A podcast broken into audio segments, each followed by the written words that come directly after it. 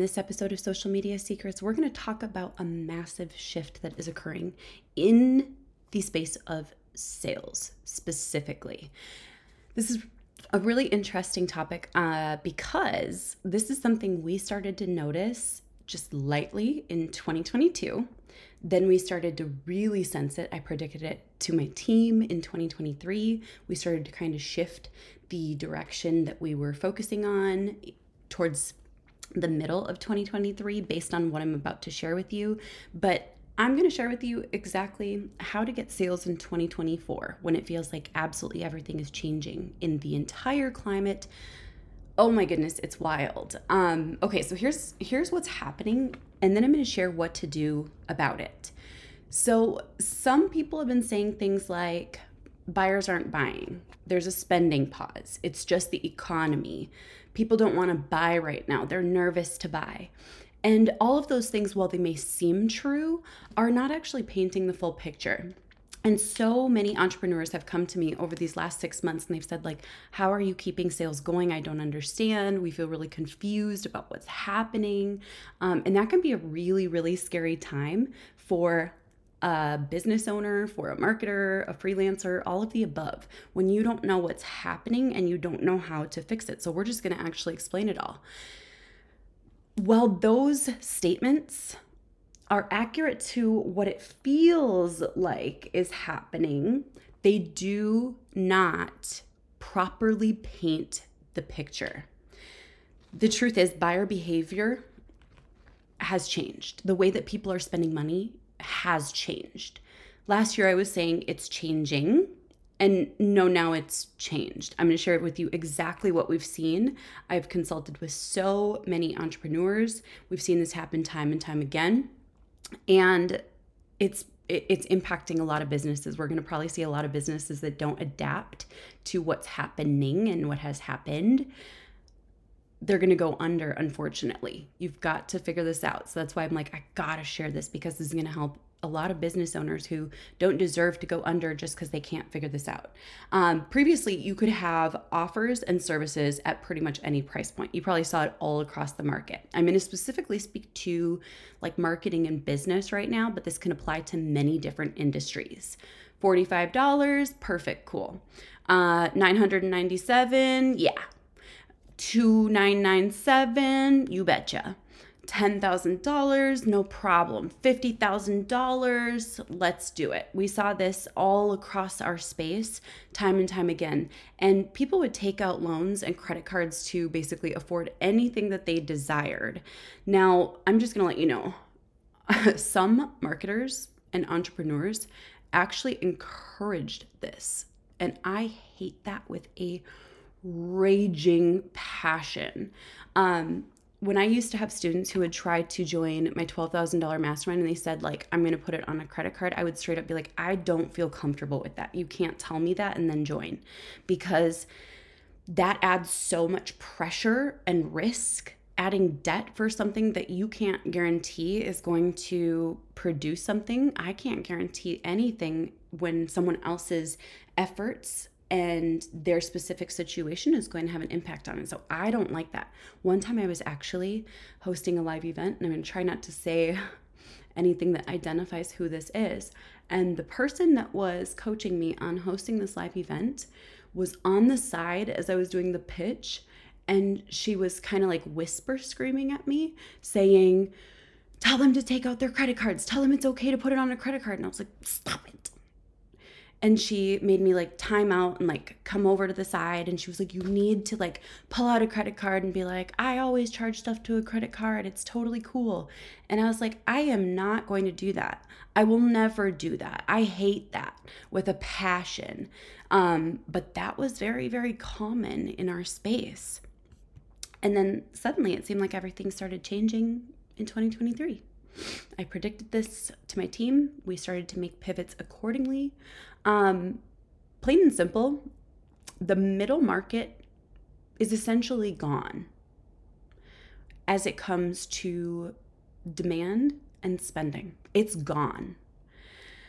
People who used to say yes to a $1,000 a month services are DIYing it and outsourcing to cheaper options.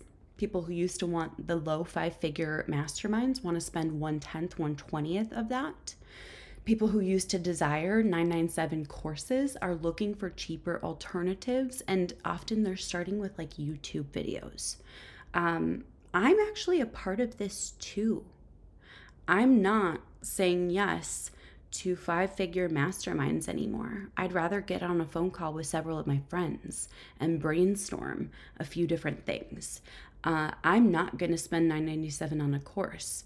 But if you tell me you've got a $97 course, I'm going to I'm going to check it out and I'm going to implement it and see what happens. Now here's why it's happening. Number 1, people have been burned a lot. I feel like you're probably saying out loud as you're listening to this, Amen, right? We see this a lot. People have been burned a lot. When you've been burned a few times, you don't do it again. It's like the person who says, I'm never dating again. uh, but when you've signed up for a 997 course that's basically several YouTube videos or a blog. I signed up for a course that was like, I want to say 997 and it was a blog. And I was like, this is probably one of the worst experiences I've ever had. Um, when people sign up for masterminds and realize it's fluff and a wasted time, and they spent $25,000, they're not going to do it again. Or at least not many more times and we're experiencing the aftermath of that. It's very, very normal. Number two, people are realizing, and this one is probably going to make some people mad that I'm talking about this, but I don't care. people are realizing that the whole preaching and teaching of invest more to make more, that teaching and mindset is kind of self serving. Now, spoiler alert, this was taught with such certainty for so long that I actually believed this. I thought like the action takers are the money makers, which to an extent is true. When people say like um, those who invest in their growth are the most likely to be successful. Well, yes, but what you didn't share is you learned all of that literally in an NLP, aka manipulation course that taught you how to maximize the chances of people being willing to buy your program. So, those teachings of people who invest, you've got to invest to be successful. You guys, that all comes from persuasion tactics to teach someone rather indoctrinate someone that if they don't invest that they're not going to be successful the problem with that is while there is some truth to that sometimes you have to invest in order to grow. Def i would say that's actually mostly very true. They don't have to invest with you. So when you teach that and then pitch your offer and say, Remember what I taught? Those who invest are more likely to have success by this and this percentage.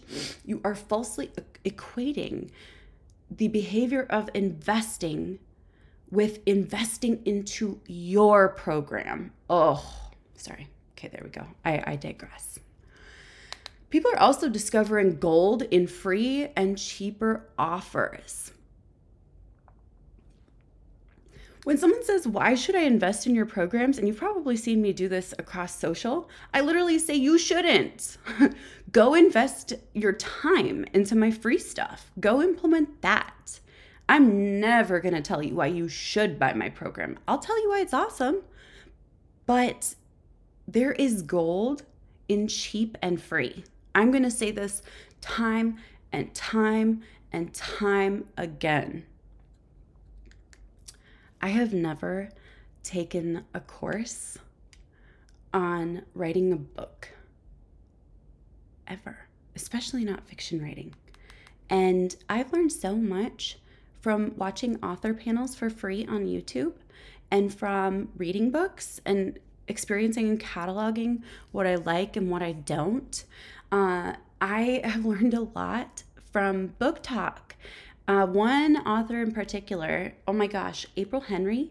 Anyone on BookTok or anyone who wants to write books that are fiction, she's like a multiple New York Times best-selling author and she shares everything completely for free to pay it forward. I tried to hire her as a coach for writing a book and she said no. She said, "I don't need your money and what if you don't like what I offer?" I was like, "What? This is crazy." So, the truth is there is gold in free and cheap, okay?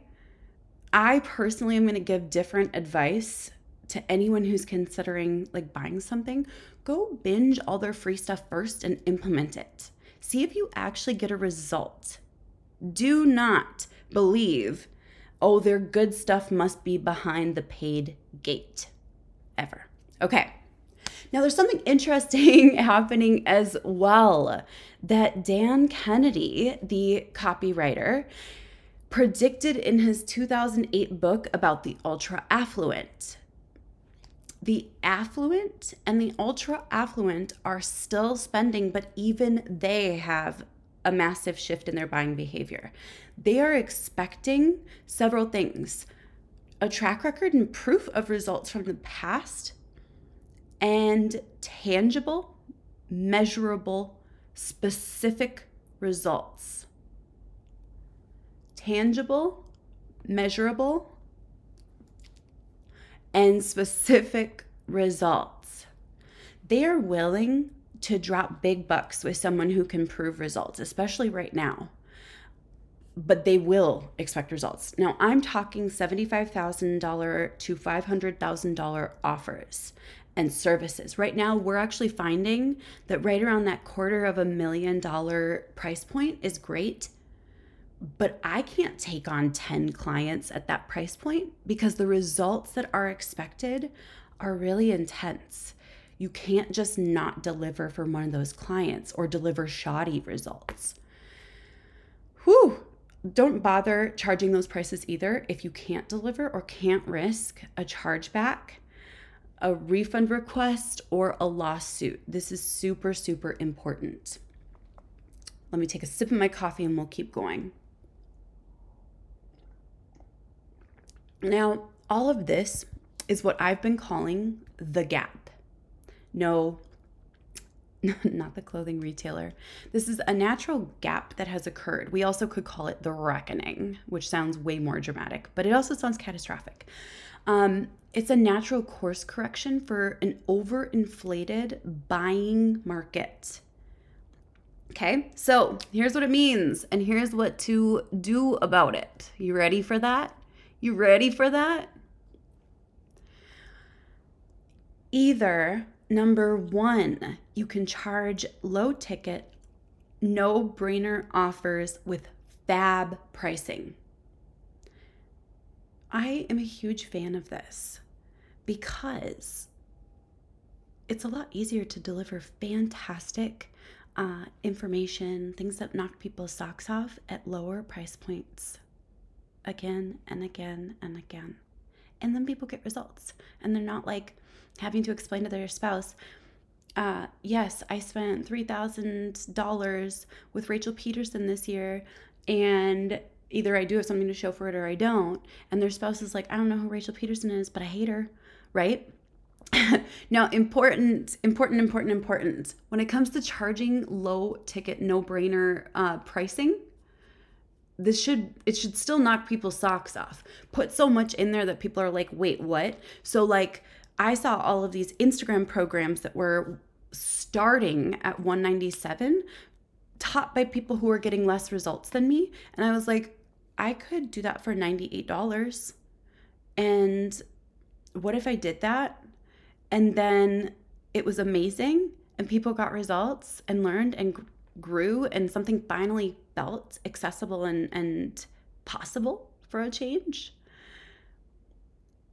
And everyone else in the market would say, and then raise the price. What if we don't? okay. Uh, now, super important to note when it comes to low ticket and no brainer offers with fab pricing, this is not for one on one services. Unless you you really desire the end result and you've done the math to determine like okay this works for me. I'm going to be working a lot with lower ticket clients, etc. I am not a fan of that model. I've tried it, I've done it, I've experienced it, and I say no thank you.